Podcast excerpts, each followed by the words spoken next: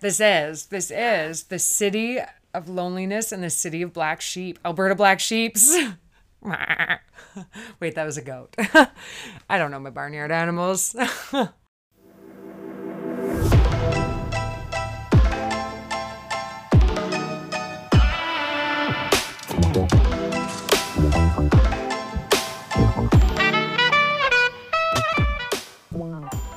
are listening to Sex and Van City, and this is your host, Larissa. And I am just here before the full episode with my dear friend Megan Kraus, who is someone I'm really excited to introduce to you. But before we get into it, I need to introduce someone to you because I was going to do a full episode on him for episode two. But instead, I decided to keep doing episodes with my friends, and also because this motherfucker does not deserve his own episode. So this guy's nickname is Bromeo. And originally it was Romeo because um, after our first date, he threw a rock at my window for me to come down and kiss him goodnight, which I thought was very romantic. Um, but then my roommate heard me say Bromeo instead of Romeo, which I thought was hilarious because he works out a lot and would send me photos of his abs. So, but this guy Bromeo was really handsome, really smart, really great to talk to. Um, it was a really, they were really fun dates.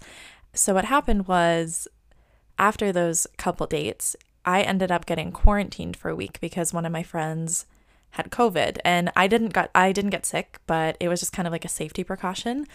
And the day before I was getting out, Bromeo had to quarantine for two weeks because a bunch of his roommates got tested positive. And he was never positive, but you know, when you live in close quarters with people, you're going to have to quarantine for two weeks. And at this point, I was like, okay, this is a sign. Like, it was going really well. We were attracted to each other. I really actually liked him a lot for the first couple dates we went on, which is very rare for me. And so I was like, okay, well, this is a sign from the universe that maybe it's not going to work out. But during these three weeks that we didn't see each other, this guy texted me every single day. Like, every morning I would get a song from him or a voice like not like him singing um a song as in him like sending me a song on Spotify which is cheap um but I would get messages from him every morning I would get voice notes like nonstop all day he would send me videos and photos of like what he was doing and he even set up a video chat for us and so we did this for 3 weeks like every single day and I thought that was kind of excessive, but I was like, okay, well, this guy's obviously like really, really interested. I'm going to keep putting in the equal amount of effort. And so I did. And then when he got out, we ended up hooking up because that's what happens with all that built up sexual tension. And when you like someone and when it's consensual, you know, sometimes you just want to get a good bang out. And right after, he completely disappeared. And so I messaged him and was like, hey, I feel like something's a little bit off before I start assuming that, you know, you're one of those guys that disappears the second someone sleeps with them. I would like to ask what's going on because I don't want to like assume before I cut your fucking dick off. And then he goes, he, I mean, he responded right away, which was really nice. He's like, I, yeah, I'm really sorry. Like, I didn't handle this well, but I felt like you were getting really attached, and I'm just not looking for a relationship right now. And I went, the fucking audacity on Bromeo, I tell you. But I just decided to tell myself that I deserve better because I do, and I didn't need to be friends with this person. I told him that it was kind of fucked up because he led me on a lot and I was just matching what he was doing. So that is Bromeo. I bring him up in this episode, and I think it's important for me to share this because it is a, a, quintessential dating during a pandemic experience. And it's one of those weird things because I thought that dating after the quarantine would be better because people would want human connection and people would want to be more honest about what it is they wanted and who they were. And all that fun stuff. But um, it actually is worse than it was before, which is something I was not expecting. And that's something I will get into in another episode very, very soon. But for now, I would like to introduce you to my guest, Megan Kraus. Hi, I'm Megan. Megan Kraus, everybody. Are we doing last names? Maiden name is Kraus. Middle name, Marissa. Stalk me if you will. Uh, you can't stalk her because she doesn't have social media. I do have IMDb. Oh my god, you do? Yeah.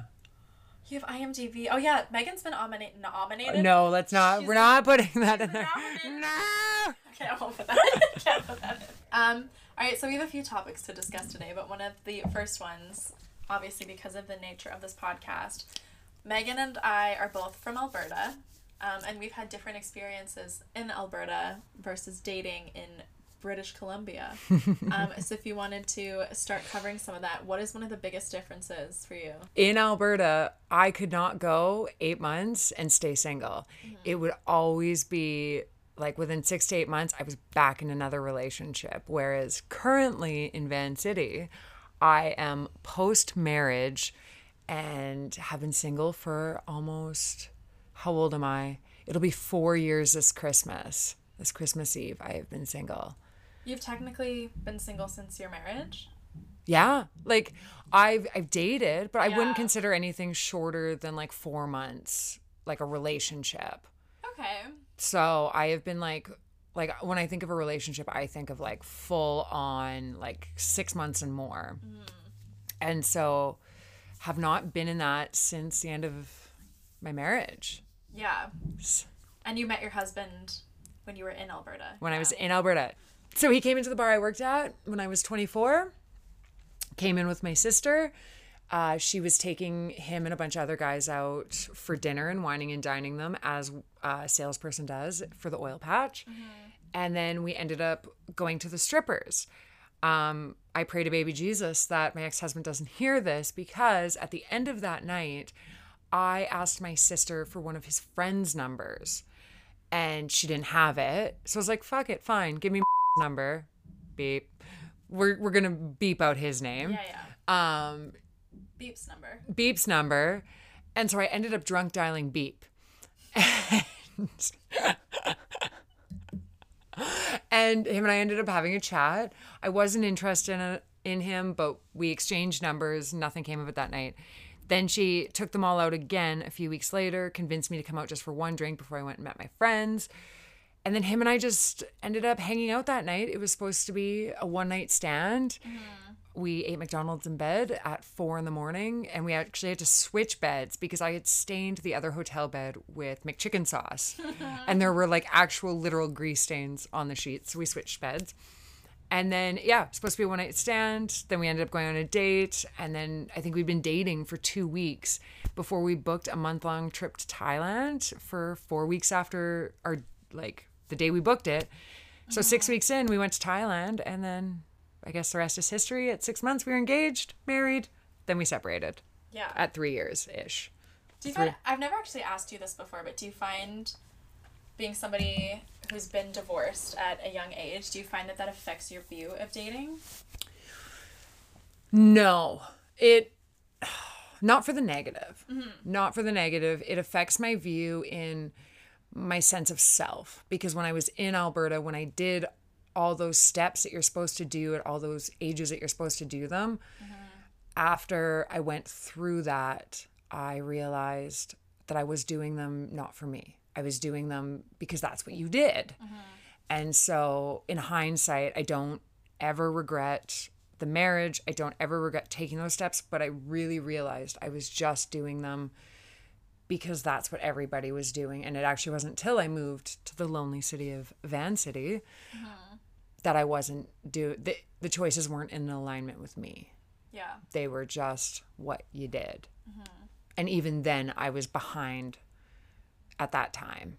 Everyone had already made those huge steps at that point. Yeah, and you're from a smaller town too. I know that's such a small town mm. mentality too. Mm-hmm. Like even me living in Edmonton or Calgary for most of my life, people were doing that, but it wasn't as it was they were still mm-hmm. doing it a lot, but it wasn't as intense as it would be in like a smaller town. Yeah, I could think off the top of my head of like 10 or 15 people that I went to high school with that at the time I was engaged already had one kid or ha- was already married Yeah. and already married for like a year, if not more. But yeah, that was, I was definitely like behind in that rat race, which I don't view as behind. But um, yeah, so then I moved out here and then the big fundamental reason my ex-husband and I split was solely because he wanted kids and I didn't. Mm-hmm. And then we enter this like feminist moment where I took ownership over my wants and needs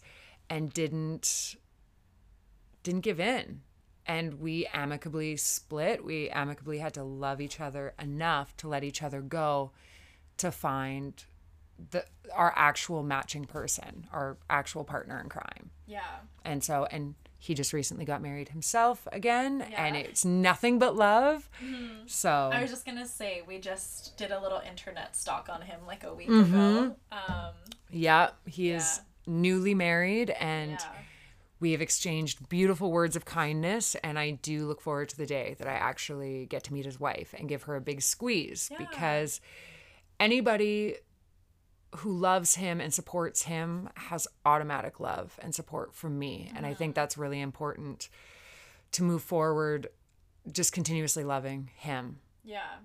from afar I like that. I had like a conversation with a friend about this about how when you connect with somebody right away, when they're the sex that you're attracted to, you automatically think that it's romantic. Mm-hmm. So you're like, oh, I'm gonna kiss this person, and then we're gonna have sex, and then we're gonna date, and then we're gonna do all these steps. But then sometimes you're like, wait, sometimes a connection doesn't mean that we have to date. It could mean like a completely different type of relationship, but we're not raised to be told about all these other types of mm-hmm. relationships that you can have with people.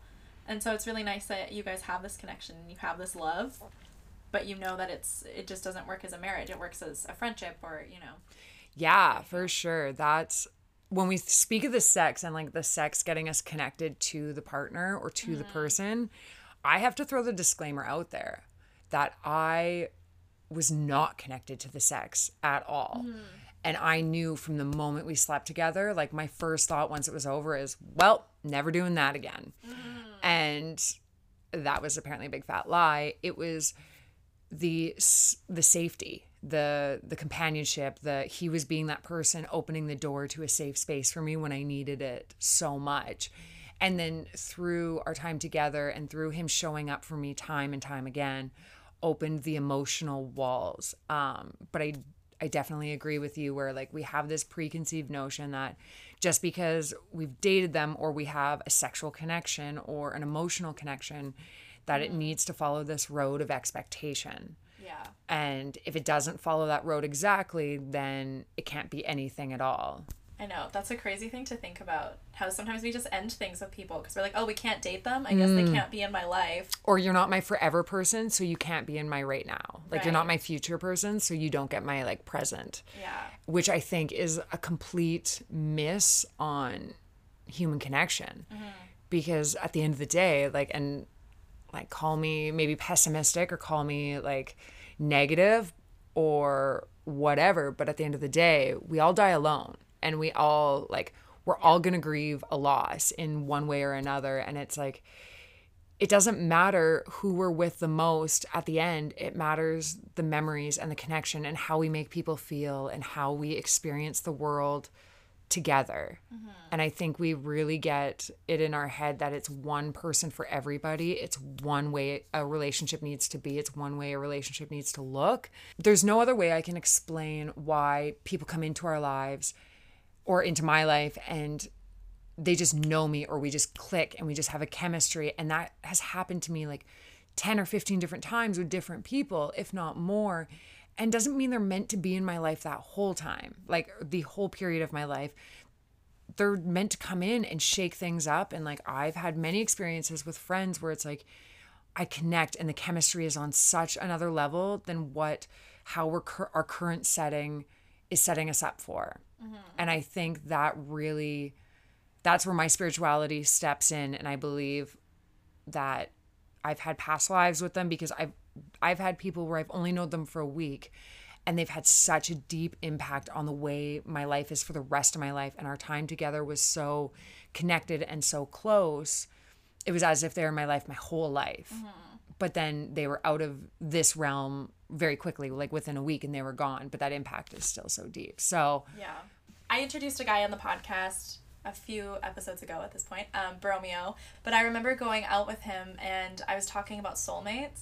And he was like, I actually don't necessarily believe in soulmates. Like, I believe that there's a lot of people that you can be compatible with, but you just have to be at a point in your life where you put the right amount of effort in and the right amount of communication. And I was like, I kind of agree with that. Because, you know, mm-hmm. every time you meet somebody new, you're like, oh, I connect with this person and I connect with that person. So if you're putting in the right amount of effort and if you're both like on the same page at the right time, a relationship can actually work with a lot of people. With him, I feel like he was just kind of looking for whatever comes about. And you and I are more spiritual, where like we like to feel that deep connection, and once we feel it with someone, we think it means something. Mm-hmm. Versus with him, he's like, "Oh, I can create that with anyone," and both are right, both mm-hmm. aren't wrong. But you and I are just kind of the same. So when you meet someone who's the opposite, it's kind of like, "Oh, well, that's kind of where we clash," you know. Absolutely. But then I think, too, it comes down to the science of the way a female's mind works versus the way a male's mind works. Mm-hmm. And when we get, as a female, especially once it hits sex and like the actual act of sex, we step into, and as we all know, women attach more in sex, but to get more focused into that attachment, it's actually fundamentally security. The the neurons that get fired in our brain and the space that gets activated in our brain is the same space as security. Mm-hmm. And if we go back through time, we have been bred to look for security. And that's why we get married and that's and survival. So when it comes to sexuality, Yeah. as soon as we feel security, we are invested. We mm-hmm. are we're safe, we're going to survive. Those primal instincts kick in. Whereas for a man, that just doesn't happen at all. So they're always going to have Yeah. a different point of view and always and I don't think that's a place to shame or judge them. I just think we're always going to come into a different direction because chemically we get activated whereas they don't. Yeah. I hate that. It's like a biological thing Mm-hmm. because I want to be like, no, we're equal, blah, blah, blah. But on a psychological level, Mm-hmm. we do release different hormones and it's fucking annoying. Yes. I don't like it. and we talk about this a lot where we, we're both like, we're not going to sleep with him right away because we get really emotional. But then you and I both think with our vaginas. So Yes. we're like, oh, fuck. Yes, our hearts live in our vaginas at times. And that's something oh, that has aided us and hindered us mm-hmm. at the same time. So I think if we're going to get into that side of things, the the female brain and the male brain, like the only next step is consent and the gray area. Mm-hmm. Because as females, as I can't speak for females because I know a lot of women who are in a space where they can have sex very and the consent isn't on the forefront, but I know for myself, I have uh, racked up a, a list of people I've slept with. She's hardy. um, but going through it with a really fine tooth comb as to not only who I consented with a yes, but actually genuinely wanted to be in the experience with and experience all that sex was from start to finish. That list drops down to like instead of actually giving my number, we're going to give it a percentage that maybe only that's a solid 18% that I wanted to enter that space with. I I remember you bringing this up like a week or two ago Mm-hmm. when we were at dinner, as we do many times. And I was like, I'm gonna go into my list, and the list on my phone is called UN headquarters. Mm-hmm. Um, because Megan says that my vagina is like the UN. Yeah. She is the United Nations. Yes, because every guy is like from a different country, which is fun, you know. But I go into the UN headquarters and I look at my list and I'm like, which ones of these did I actually enjoy and which ones did I want to be in? And the number drops down to like way, way less than half, maybe like not even a quarter. Mm-hmm. And when you look at that list and you're like, fuck, why, how did I let myself get into all these situations that I didn't want to be in? And it's not, and that's the thing, we, we talk about this gray area because it's not like I said no. So mm-hmm. they didn't do anything wrong. I just didn't know how to. And I just expected these people to read my mind. yeah. And so, yeah, that's where, that's where this awkward, not awkward, but this, This gray area this comes. gray area comes in. Yeah. because it's not that's the hard part because it's not that it's a no it's not that these people are crossing lines it's not that these people are um, doing things wrong or they're in the wrong it's it's consent and then it's consent along the way and it is and it's like I know I am so guilty of it going through my like sexual experiences and how I was raised around sexuality was it was just seeking attention. And the amount of times I have said no like don't put your hand down my pants don't put your hand up my shirt don't go under my underwear don't do this but eventually I've given in and it's been a part of that game and it's been a part of that like and I know men have that in their mind where they're like she's saying no but she's leaning into it and she's giving into it and we're going and it's not like it's not this like affirmed hell yes the whole way through but it doesn't mean what happened was like crossing moral boundaries but it's just the lack of conversation the lack of education around sex and consent the whole way through. And and it doesn't have to be that really awkward like i'm gonna grab your boob. Is this okay? Is this okay? This very robotic like questionnaire that you have to answer along the process. Yeah, yeah. it can very much be like a very sexy do you like this? Or my personal favorite to stay out of the gray area. And i would be considered um, sapiosexual so I'm all about my mind. Mm-hmm. If you get into my mind, if you stimulate it, but then also if we talk about sex, if we talk about like sexual things we've liked, and this is all pre bedroom stuff. One of the sexiest moments I've ever had in my life, we were, I was with a guy. It was early morning. We were not sexual at all in this moment. We were having breakfast, and Seattle's version of the Georgia Straight was open and it was their sex edition and they had a bunch of stats over all different kinds of things mm-hmm. sex based and so as we're eating breakfast we're like talking about all these different stats and top fetishes and like do you like this have you ever done this mm-hmm.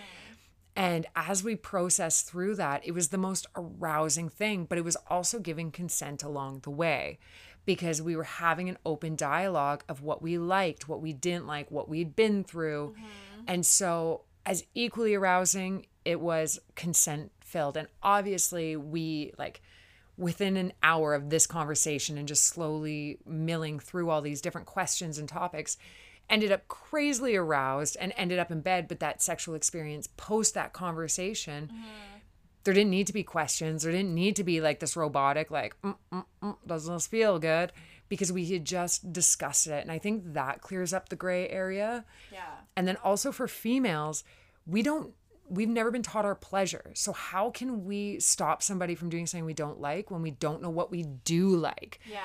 Um so quickly to get back to the whole point of this before that big long tangent, the gray area, I have definitely dived into that. I've definitely uh, sacrificed myself and my wants for attention, for physical touch for feeling validated in the moment. Mm-hmm. And that has put me not in dangerous situations with another, like not danger with another person, but danger within myself and self abandonment because I leave the situation afterwards feeling shameful, feeling dirty, feeling all these negative things because what I truly wanted on the inside did not match how I acted on the outside. And that's the end of my rant on that one. Well, yeah, one of the things that we talk about a lot and that we were just talking about before this was keeping each other accountable. Like when we sleep with someone, you're usually one of the first people to know, because mm-hmm. um, we used to work together in the morning on like Sunday mornings, and so Sunday mornings would usually be like this super. I mean, post weekend. You know what I mean? Yeah. Decompression. Most people are free on Saturday night, so then you'd go out with this guy, you'd sleep with them. That's usually when it happens, and we'd always talk about kind of like how we feel and you could definitely tell when like one of us was in a good space about it and mm-hmm. the other one wasn't in a good space you know and you ask all the hard questions yeah i i think an accountability buddy is really needed as anyone navigates sexuality um and having those hard conversations and truly asking yourself like did i do that for them or for me? Or did i do that because i was drunk? Did i do that because i felt lonely in the moment? Like what are those reasons? And they not every sexual experience has to have like a huge philosophical answer to it and we don't do things with this like Dawson's Creek repertoire after or for the Dawson's Creek repertoire yeah, exactly. But I think there's some experiences that we have that need questioning as to why we did them or we feel awful. And I think as women, when we feel awful, we slip into shame and we slip into anxiety. Mm. And we we became the feeling of the downward spiral into isolation that we're the only one who's done that or like a rogue thing that can happen in a first time sexual experience that's embarrassing. Like you ended up doing butt stuff and you pooped, you got your period, you like threw up before or after because you were so wasted Yeah. or like so many things that if you're not with a continuous partner and you're doing this with like new people so you don't have that soundboard of a partner when these things happen mm-hmm. we internalize. So i think a sexual accountability buddy to like okay that happened. Mm-hmm. Like a don't be embarrassed. B don't feel shame because let me tell you i've got stories that will counteract this shameful feeling you're feeling right now. Mm-hmm. But also having that friend that holds you up and holds you accountable in the best way, not to shame or to make you feel small, but to help you grow through each experience. Yeah. There's one thing I'm curious about. Um, I wasn't that sexually active when I lived in Alberta. Like, I didn't start really like having casual sex until I moved here because I just wasn't comfortable. What do you find is the difference between one night stands there and then here? Like, is there a difference? Yes, yes. Oh my God. I wish you all could just see my face in this. I know because I've never actually asked you this before. so No, I'm this is like a fresh question. Yeah. Larry and I know so much about each other. I've never asked you this. so yeah, there is a difference and it's Vancouver has such a woke vibe to it. But there is such so much more of an openness and a freedom to express and a freedom to try new things. Mm-hmm. When I would have one night stands, which recently I have to add, one of my conquests from about 10 years has just come back into my world. And having a sexual experience with him now versus 10 years ago in Alberta, I'm seeing the polarization between the provinces. Right. Like, granted, when you're 21 versus 31, it's different, but This is one of the, the twins. yeah, this, it, we're going to call this one Twin B. This is twin B. this is Twin B. Um, yeah, like there's such a distinct moment in my most recent sexual experience with Twin B, um, where like I was cupping his balls and giving him like a, a car blowjob. So I was not putting on my best blowjob game. Like passenger seat car blowjob. He was driver's seat, seat. I was passenger Okay, seat. yeah. So there was like a middle thing in between us. Not my strongest blowjob game, it. but I was doing everything I could to keep him out of my apartment because I did not want to sleep with him. so, anyways, my finger slid past his butt Yeah. and he shot up, and I thought his head was going to hit the roof. And like, I was not going for gold. Like, this was not a penetrative move on my part at all. But there was like a, a graze, and he was so freaked out by it. And that triggered a thought of the guys I've slept with in Alberta. And this is not Alberta shaming because this is not all men. But when it comes to one night stands, I have found it very uh, limited minded. It's very like, and I hate saying this because I really don't want to generalize because it's it's not a generalization, but I feel like how I've experienced Alberta guys Yeah. with their one night stands. Maybe not how they are all this the time. though, right? Like, Yes. it doesn't have to be everybody. Yes, disclaimer, Yeah. disclaimer, disclaimer. Yes. Um, this is only my experience, but I feel like the one night stands in Alberta is very generic. It is very like vanilla. It's what you see in porn. They rub their version of your clit, which is actually the spot that's in between your vagina and Oh your thigh. that like that like underwear line basically. Where Yeah. they're like they rub the jeans. yes. Yes, but like lots of times Oh my god. It is like Yes. it or it's that tendon that connects your vagina to your leg that when you like stretch your leg it's like right here but it's Yes. a taut tendon. Yes, it is their version of your clit cuz apparently they're making their own. Do you know what's so funny when I think about like the few experiences that I've had like in I mean I went to undergrad in the states but it was also like a small town. When I think about those experiences and my Alberta experiences, that's exactly it. Like what is an orgasm when people don't even know Ugh, where you're anywhere where your anything where your is. anything is. Yeah, so to quickly cap off the Alberta one night stands before we get into the geographical locations of our pleasure zones. Yeah. um i find it's very like what you would see in a porn it was like coming in hot doesn't matter if you're wet or ready like i've given you the 45 seconds of like rub down or you're at the point of friction burn. Friction burn. but they're coming in hot so like no time for lube like you're getting Yeah. it.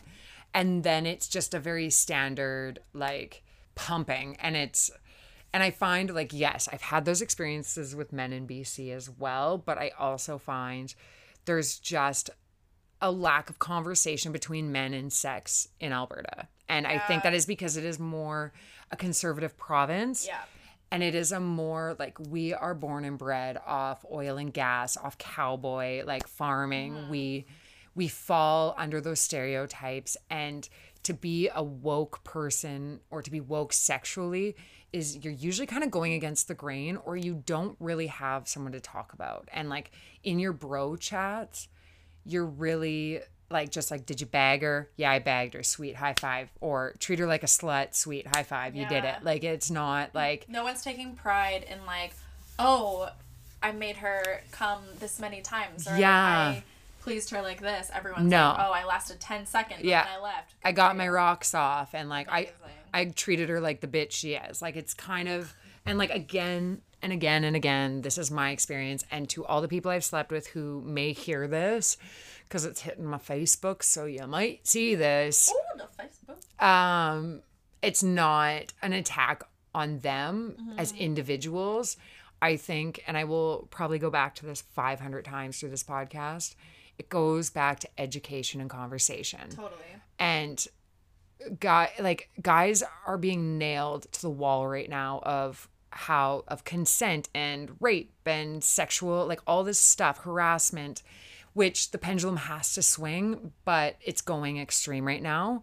So i don't want to nail guys to the wall on this but i think it's time to start having those conversations. Mm-hmm. Start talking about pleasure versus an act or pleasure versus like what you're going to get out of it because at the end of the day like that's what's going to prevail. Yeah. when the when the pendulum comes back to a regular position or to a neutral space we're going to need people who are open to just having the conversation on sex and then back to the geographic positions of our erogenous zones that needs to be up for conversation because this bitch is pierced down there Oh yes, it is are. there is an X on the map. Yeah. Like I have got that treasure You're like, like it's right. It's right here. you cannot miss is it. right here. You- there is a metal bar in there pointing to exactly where it needs to be. Oh and I understand, I understand men have an uphill battle. Every woman likes it differently. It's true. Yeah. Some women do not want their clit touched. They want penetration. They some women only want their clit touched. Some women like it's all different. Mm-hmm. But man, if I get my thigh rubbed one more time when that shit is pierced, Yeah. like w- we're gonna have some problems here. Okay, I'm gonna I'm gonna interrupt for a moment Yeah. and say, do you see what's behind my perfume right now? That like gray bottle, like right here. Uh, yes, Yeah, yes, That looks like hand lotion. yes. That is lube. Um, I put that there because I am so fucking sick of these. Put it here. know, I, should have done. I I only bought that like a couple months ago, Mm-hmm. but it's because I'm so sick of these guys that think that like rubbing your jeans for 30 seconds gets you prepared enough. Yeah. And so I'm like, if I'm going to have casual sex and if I'm going to sleep with people that don't care about me, I'm gonna make sure that I have everything that I need to enjoy it. So I was like, I'm gonna buy this fucking lube where if like even if I mention I'm not warmed up enough and they still try, I'm gonna be like, okay, well, I have this, so I'm gonna grab it and I'm gonna make them use it. Okay.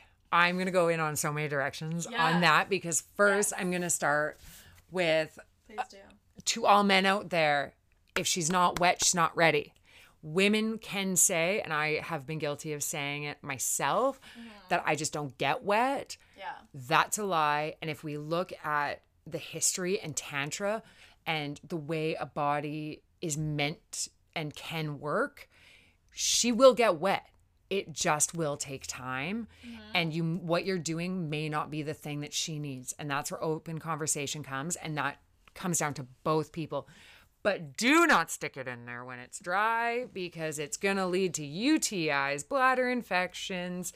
It's going to trigger BV. It burns. It it's so bad. it's a bad time, especially if you've shaved and she's shaved and that shit is stubbly. You are she's gonna be swollen up oh. like a fucking grapefruit. And then second, I think women need to spend some time learning their body. And again, it goes back to impersonating sexiness and then also holding our ground on when we're ready or not.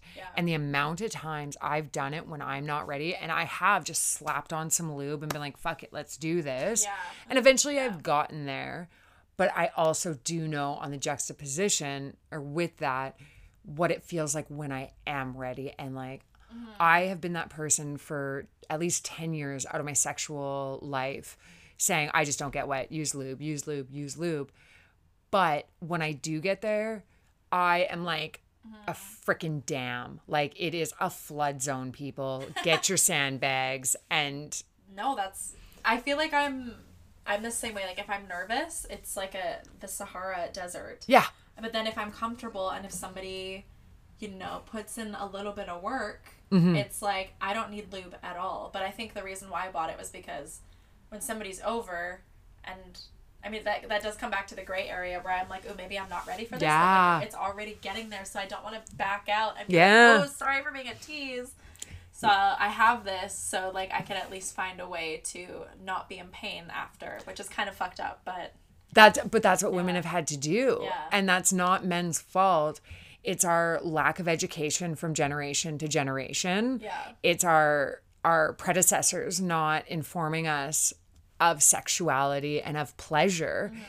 Um, but I've always sworn when I have a daughter, like as soon as you start to see that or know of it or feel it's coming, we are going to the sex shop and she is getting a toy it's coming. feel it's coming. Yes. Um we're going to the sex shop because Yeah. I would want my child to know pleasure before she knows all the negatives that can happen from sex. Because when you have when you know your pleasure, you stop settling for the shit. When you know how good it can be and how to speak on it and mm. and how to point somebody in the right direction because this is a two-way street there needs to be open communication.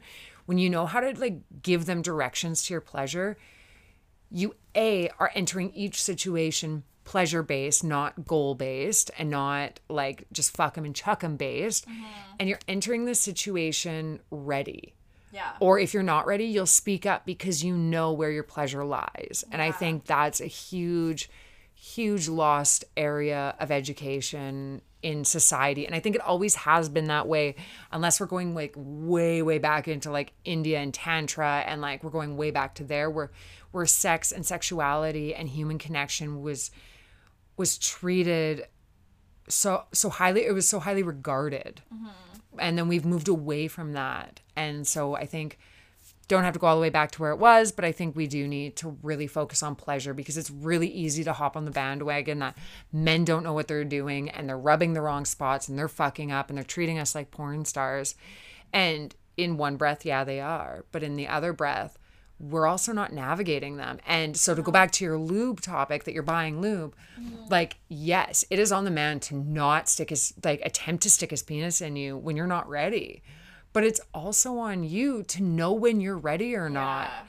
And to not settle for a space in which you're not ready. And I know I've gotten impatient with my body and I've been like, fuck it. Just like slap on I just did it a couple months ago. Like when Calgary guy was here, I was doing I did it multiple times that week Yeah. because I was too impatient. And then I got embarrassed. I got embarrassed about my dryness. And so I just put lube on because it was like problem solved. But yeah, that then was it takes a while. Like, there's a few pumps that go in where you're like, ow, ow, ow. Yeah. With lube, because you're like, mm, your body's still like your internal. it has to relax. it's a are, muscle. like, trying to adapt to whatever's going on. yeah. Yeah. Yeah. No, I remember with my most recent um one night stand. Is this the bromeo? No, no, no. This is Drummer Boy, the one. Drummer where I got Boy. Sick. Yeah. Um, your drums. They were really good. It was you a- looked exactly like him. yeah, it was a Um, bitten bottom lip and drumming. I get to the point where this man is 33 years old. Okay, Yeah. so I think that he's just the type of guy who likes to fuck a random girl like every week. He just seems like the type, not in a bad way, but like that's just his vibe. yeah. But there was a point where he was about to stick it in. This guy with like a nine, 10 inch dick. First of all, I was like, no, no, no, you're not just putting that in. But I was really proud of myself because he was about to, and I was like, no, no, no, I need to be warmed up more first. Yeah. And then he stopped, and I was like, oh, that's fun. Like, Yeah. if you just say what you need, most people aren't going to be like, no, but a lot of people are just scared to ask for what they need. Mm-hmm. Yeah. No, it's true. It's really true. I I get that completely and like so many of my sexual experiences, I I first found my G-spot orgasm when I was 24 and it was due to a partner that was not requesting an orgasm from me mm-hmm. mid-sex. He was just requesting that I relax. And like his this like is a nod to Alberta. His line to me mid-sex was let her buck Let her buck. just let her buck. Whatever happens, happens. Yeah. But that was the most freeing experience because I couldn't hit a penetrative G spot orgasm prior. And his relinquish or him just relinquishing not a request on me to do something in like he wasn't asking me to show up in any way. Mm-hmm.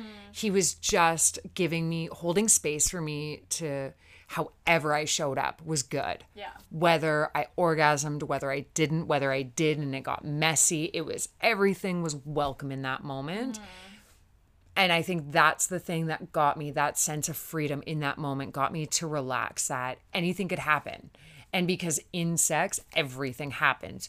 You fart, you queef, you Oh, the queefing. It's my favorite part. you squirt you like and it goes everywhere you don't squirt you stay dry you need to go again Bleed. There's blood on the you you bleed you drool you bonk teeth like like doesn't maybe you orgasm with a finger in your bum and you poop like there's there's so much that happens Yeah. in that connected experience but having the space held for me to just relax Yeah. was the biggest thing um i've had one night stands where i have like I wasn't even orgasming, but the amount of liquid coming out of my body, like I could have filled the Amazon. I could have like, That's amazing. but I was so embarrassed. Like, but I had no control and it was so pleasurable. And I haven't relaxed enough since then to get to that point again where like it was just fingers. It was not like his penis, it was just fingers. And I was like,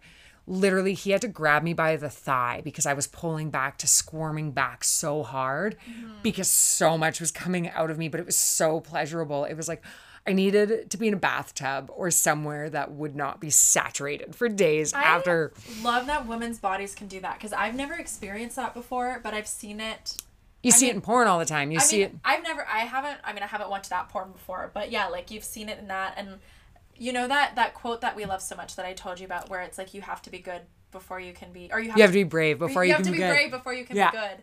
So that saga, um, the writer's Brian K. Vaughan, and in it, it's a very like rated R kind of. T- it's not like a porno like graphic novel, but he there's a lot of like sexualization of the characters, and there's one scene where like the this woman is like sitting on a guy's face and then she just like has this flood coming out of her and i this was like a year or two ago and i stared at it for like five minutes and i was Mm-hmm. like can, can our bodies actually do that Yeah. i was like is this real or is this just like graphic novel fantasy I'm pushing things to the extreme. Right, but then I hear about stories where that happens to people, and I'm like, whoa! So I stared at this for a long time, and I was like trying to imagine. I was like, oh, I can't wait till the day that happens to me. Yeah.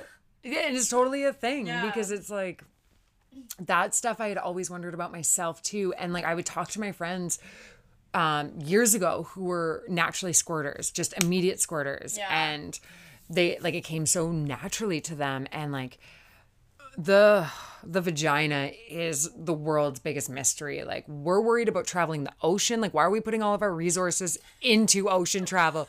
It should be into vagina travel because It's a that different kind of ocean. Travel, yeah you know? that that space can do so many things. Yeah. And it's and it's all different types of orgasms. Like there's clitoris, there is G spot. You can get orgasms from being in your butt. Yeah. You can get um, uterine orgasms, and that's what I think was triggered on. So with that experience where I'm like squirming back and he's like death gripping my thigh because I wasn't it wasn't out of like lack of pleasure. He was someone who was very sexually advanced, um, more so than me. And I was very much into it. So it was the death grip was just like it was in the play and in the heat of the moment. So it wasn't negative. But anyways, but then I've had and that was in a one night stand, he was able to do that. And then with another person, like the uterine orgasm, he Victoria guy. Victoria. Victoria guy. Yeah. He um, also studied Tantra and was really, uh, he's an osteopath. And so he's very aware of the human body. Yeah. He's very in tune to human or physical touch. And I have never, sorry to all the people I've slept with that are going to hear this. I have never been so aroused by somebody going down on me where it's like next level. Like, it wasn't even, I wasn't even orgasming. It wasn't even chasing this like end goal, but just through the whole process, where and how he touched me just innately. I didn't, I had a very little commentary. This is a human who just knew stuff Yeah. Um but that he was the first person to actually introduce me to like the topic of a uterine orgasm and i've looked it up a bunch more and that's where like i don't partake in this myself but that's where people who enjoy fisting that's where they get their pleasure is because it's mm. higher up and the Wait, when people get fisted, does it go like up really high? yeah, it goes up higher and then Oh. it stimulates like I think it's just below the uterus or just below the cervix. Like I'm not a biology major, like I don't know all the exact places, but it's just a deeper stimulation. And then when you have like that much I did the action too. I was like, we're both I'm standing here rubbing both, my arm like We're both like pretending to put our fists Yeah. in different holes. yeah, like I I have never been fisted. I have never been interested in being fisted. I don't think my body would even let me do that. No, I don't think so. Like I'm a very tall person and I'm a very like can be uh, assertive and aggressive person verbally. My vagina's a flower. She's a delicate little lady and she cannot take much. She needs to be pampered and so that or she gets very mad. Um but anyways, he was like the first person I had experienced that like tapped into a uterine orgasm where going back to like the floodgates opening Yeah. but that's my experience and there are people who like as soon as they have like the teensiest tiniest orgasms can like blow walls down with their liquid like i have friends that Incredible. will tell me like we'll be walking on the street and they'll be like i'm so turned down it's running down my leg as we speak like they're just constantly wet Yeah. I get wet when I like eat a French fry sometimes. Ugh, I do not. I've always been like the Sahara Desert in that mm-hmm. regard, unless I'm like turned on and unless I'm like, yeah. And I mean, like severely turned on. Like, you have to be in my brain and my body at the same time for me to be like super Yeah. glorious down there. One thing I wanted to bring up too is that when we were talking about how, when you were talking about how you were really turned on with him going down on you, one thing I realized, I read this online once that um, when someone is going down on someone like if, with a vagina, I feel like you have to feel, we have to feel really safe to be comfortable. And I've noticed like a difference. Like a guy was going down on me once, and it just felt like I was gonna fall off the bed, or like he was falling off the bed, and he wasn't like holding my legs in a way that made me feel like grounded. Yeah. But then I've been with guys that will hold it, hold me in place, and like make me feel like I'm really, really safe. And that's when I can Yeah. enjoy it Yeah. a lot more. And it was just interesting reading it from this perspective of we, we have to feel safer. Like if you hold on to us in a way that makes us feel comfortable and like we're not gonna fall or move or whatever. Mm-hmm. We're secure because we're- more enjoyable. Yeah. But if you think about it, we're so vulnerable in those positions that like A, we want to make sure they're not falling, we're not falling. Yeah. Like we want to make sure we're secure. I think that's just a good form. Um, but then also I think women especially have been raised under like our body weight. And like we have body uh issues with our body and like obviously being naked is vulnerable and laying there sprawled legs open you're even entering more vulnerability. But i think i i don't know one female that i've ever talked to that has said they like don't fear a situation where like the guy's skinnier than them and they feel like they're to break them or they don't like i'm really tall and when i date short guys it takes it doesn't take away from my femininity but it affects my femininity. Mm-hmm. And like the only short guy i've ever dated you would never notice he's short. He had such a big presence. Yeah, and he took up space. Like so when you and he was strong and sturdy. So i never noticed that. But with other guys i've stood next to i could romantically like i that that mattered. My body size not their height but my body size mattered to me and it it took away my femininity so it's i understand when you're in a, a foreplay situation or a sexual Mm-hmm. situation and you feel bigger or you feel unsturdy Yeah. Well, because I, I mean, this kind of goes into our conversation about how about female friendships and friends lifting each other up. Because I've always felt like I was this really thick, curvy person. Like not in a bad way. It just depends on who you. Com- I mean, everyone has a different body type. So mm-hmm. to me, I viewed myself that way, but other people wouldn't. But when I'm with a guy who's like really skinny and whatever, I don't feel as comfortable, and I don't know why. I mm-hmm. feel like that's hard on them too because these guys know that they're like smaller. Mm-hmm. And I'm when I'm with someone like really really muscular and I can feel small, then I feel better. Yeah. myself, which is And I think the the hard part is that like needs to be vocalized in that situation or just in not even in that situation, but just in the grand scheme of life, isn't like the skinny guy to not take it personally. Yeah. Because what's happening in the land of Bumbles and Tinders is like I've personally never done it and I'm a really tall person, but people will like women will apparently like instantly ask guys their height like how tall are you and then if it's like below a certain height standard they like unmatch them immediately or whatever um and so i think men are taking that personally obviously as everybody would yeah. but then also like communicating to your partner because they're going to personalize that. They're going to take that as they're not good enough because they have their own body complex issues. Mm-hmm. And I know skinny guys who hate being skinny because of those exact reasons. Mm-hmm. Because they can't make the the female feel like small and petite. Yeah. And I think we have to be really, really honest on what our feelings are about ourselves and what we project onto other people. Yeah, because a lot of times it's not. I'm. I've never would not want to date someone because they're short or because they're smaller than me because it's something on them. Like it's an mm-hmm. insecurity within myself, and I feel like, yeah, a lot of guys do take that personally, and I feel like it's important for them to know that it's not. That's not the case. That There's No. nothing wrong with them. It's like an insecurity that we were just raised with. But yes, I understand when you're not when you're in the throes of sex and or foreplay especially, I get really vulnerable in foreplay and I mm-hmm. can't stand when guys make eye contact with me. Please don't stare at me. Wait, when when they're They look up Oh, when they're down see, there. but I do that when they're. Oh, I when I'm going don't. What? I do not. Oh, you okay? Okay, let's I think it's because I I think I learned this from movies where people talk about blowjob eyes because I never used to do that until I saw. Have you seen how big my eyes are? Imagine a dick in my mouth and me staring up at you.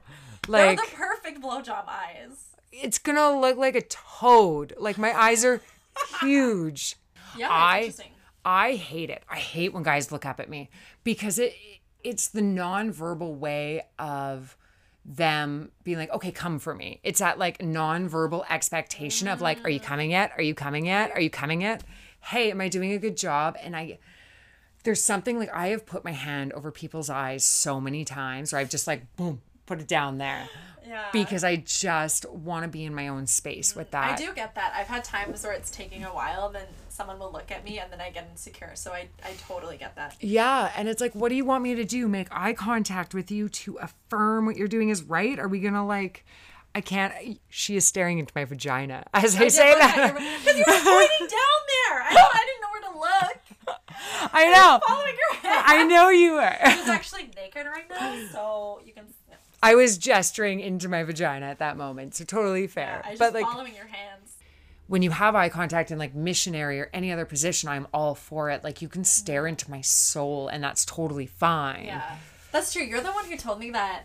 I remember you were the first person I told when I had my first G spot orgasm. Mm-hmm. And you, we were both dating people at the time, and you were like, I love to just look in his eyes when I'm about to come. So I was like, yeah, I'm to do that with my guy tonight. But then I, I didn't. I didn't end up finishing. So you were like, Did you look at him? And I was like, No. Did you didn't." look into his eyes? I've never looked, I've never made eye contact with that. I have to, like, it's in my own really hard. yeah. It's really hard. And you can see when you eye contact someone else, you can see the limitations of their like ability to go vulnerable.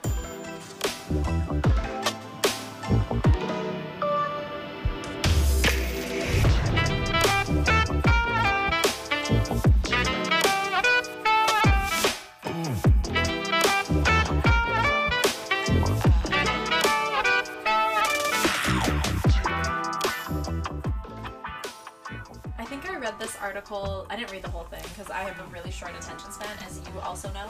Um, See.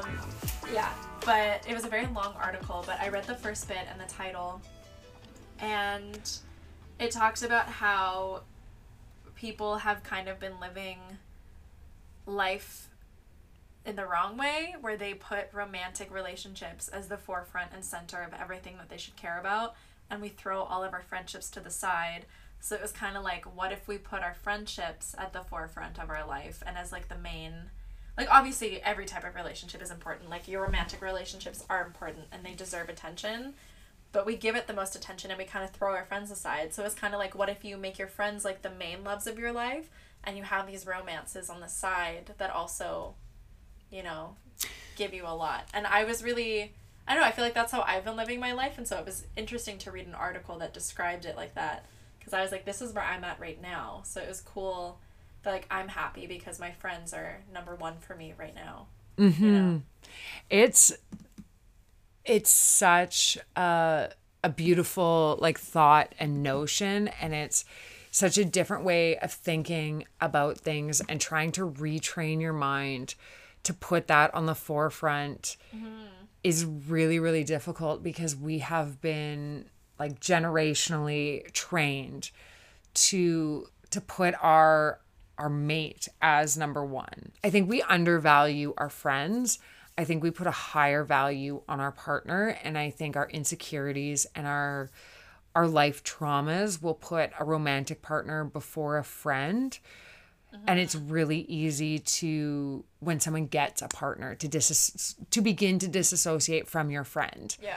and be like, oh, that's, you know, Barbara and Barbara's the other half of James and like it's Barbara and James. but it, it's hard to like I love that the first female name that came to your head was Barbara. because I, I actually rolled through our Rolodex of friends and like I almost said Kate, I almost said Jordan, and I'm saying them now, so it defeats the purpose. No, but but, then you're like, those are real names. of Yeah, so I can't. we- So we're not friends with the Barbara. I don't know a Barbara. I can't throw a Barbara out there. Yeah. So I have a mixed thought on that one, to be honest. No, that's fair. and because I'm all for women supporting women, but it's like, does it feel like a just a romantic notion? Because if you think about your life in the grand scheme of things, like, are you gonna grind it out with your friends, or are you gonna like go through life alongside with your friends, but really do the deep grinding out with your partner? Yeah. I think for me, it comes from the fact that I've never had a partner before. And so I really like this view of having friends as my main people because those are the only people who've been there for me, not in my mm-hmm. family. And so for me, that's a really comforting thought that, like, I'll grow up and even if I have a kid or whatever, my friends are always going to be there. I can't see a partner being there for me. and that mm. might that might just come from my experiences already and it's not it's not like a cynical thing or anything i just genuinely like can't imagine it and you- so yeah. you have statistics going in your favor in that thought because what is the divorce rate? Like it's Right. and it, in covid it's spiking more. So the chances are higher that you're going to be a single mom mm-hmm. than you are of like you're going to lose your friends because of your marriage. You know what i mean? So it's like yeah. to have that comforting notion of like my friends first and i think it's recreating the curve of i think like it's recreating the curve of community Mm-hmm. and needing people because if we go back 60 years, 70 years, 80 years and onward, we always had a community of women and people helping each other out. Even in wartime, men went away and women were raising kids communally. Mm-hmm. And we've gone into this space of isolation. And I think, and our generation especially, is really locked into that because not only do we have isolation and independence, but we've got social medias impacting our isolation and our independence. And we're the only generation, not the only generation, we're the last generation to see life pre technology and post technology. So Because the generation of us Yeah. ha- have had it, or the generation after have had it this whole way through. we had the cassette tapes. we, we had a bit of both. We're, Yeah. we're this 50 50 split. Yeah. And so we're, but then we're hit with a pandemic. We are adults that are in our mid 20s, early 30s, or sorry, I should say late 20s, early 30s, um, Late twenties. whatever. But we're this generation that is changing the curve. Mm-hmm. We're, we've got more options than we ever have before, like any generation had before. We have the world at our fingertips, and we don't have to live to work. We don't have to live to provide to a family and to a community, but we're in a space of all these different decisions, but we're not taking huge steps forward in any decision because there's so many. Mm-hmm. But I think this idea, okay, so to backtrack now in COVID, community has been the big thing that I've seen come out of COVID Yeah. and it's taking care of each other and nurturing each other and making sure you know your a fellow person has the necessities has food has toilet paper has a roof over their head and supporting each other in allowing that to to grow. So i think your philosophy in in having friends that are just as much as or just as important is actually what's going to be coming out of covid. And it's going to be that offset to we're in a pandemic we have nobody but the people around us. And we've gone from such an insular isolated group of people and we loved it that way and we're happy to being like whoa i'm sick of fucking facetime. I'm sick of bumble. I want somebody to physically hug me. Yeah. because we've gone like the pendulum has swung so far the other direction where we were like kind of coasting and like "Ah, I don't need to see my friends or when I'm with my friends I'm going to be texting other people and I'm going to be like disconnected and disassociated. But then now it's swung so far where you're like I just want to hug. Like remember our first hug I was just about to say you were the first person that I hugged. I'm pretty sure the girl there was a woman walking by. I'm pretty sure she thought that we were like a, in a romantic coupling. Mm-hmm. our first hug in like the end of May Oh my god, we went like three, four months without hugging each other, and I hugged her, and we did. I didn't let you go for like a whole minute. Yeah. And then she had her dog, this like big, Mastiff. scary looking mastiff, who was like the sweetest. I think she's a sweet little angel, but like she doesn't. Apparently, she doesn't look like that Mm-hmm. No. to strangers. She started barking at this woman, and then this woman looks at us, and I was like, "Oh, should I? Should I not? Should I stop hugging? I don't want Yeah. to stop hugging you." yeah I wanted to cry. That was really yeah. but that's like i think there's a lot of growth happening from that and like an- within this podcast of like a lonely city i don't know if you can not talk about covid and loneliness and like mm-hmm.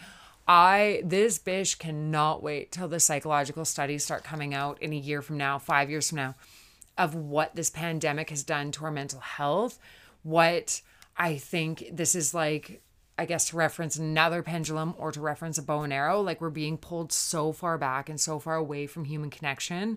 Like, is there going to be a baby boom on the other end of this? Are we going to go back into like 70s mode and it's all festivals and human contact and like Yeah. peace, love, and Are just, just like, like- human experience? Yeah. I was kind of imagining, I mean, I've had these daydreams about what it's going to look like when the announcement comes that everything's back to normal. Not that that's it's going to happen like that, But we I just imagine dream. Bonnie Henry being like, Freedom! "Fuck everybody." Yeah. I'm like I people are either going to go crazy or Yeah. they're going to be so scared to touch other people. I am for sure, for sure going to be the crazy end of that spectrum. Like I can Yeah. see it right now because everything I've craved and everything I've missed and like I am going to go the like festival, let's hug and cuddle and hold each other because at the end of the day like again, I'm going to reference the grave, but we don't go to the grave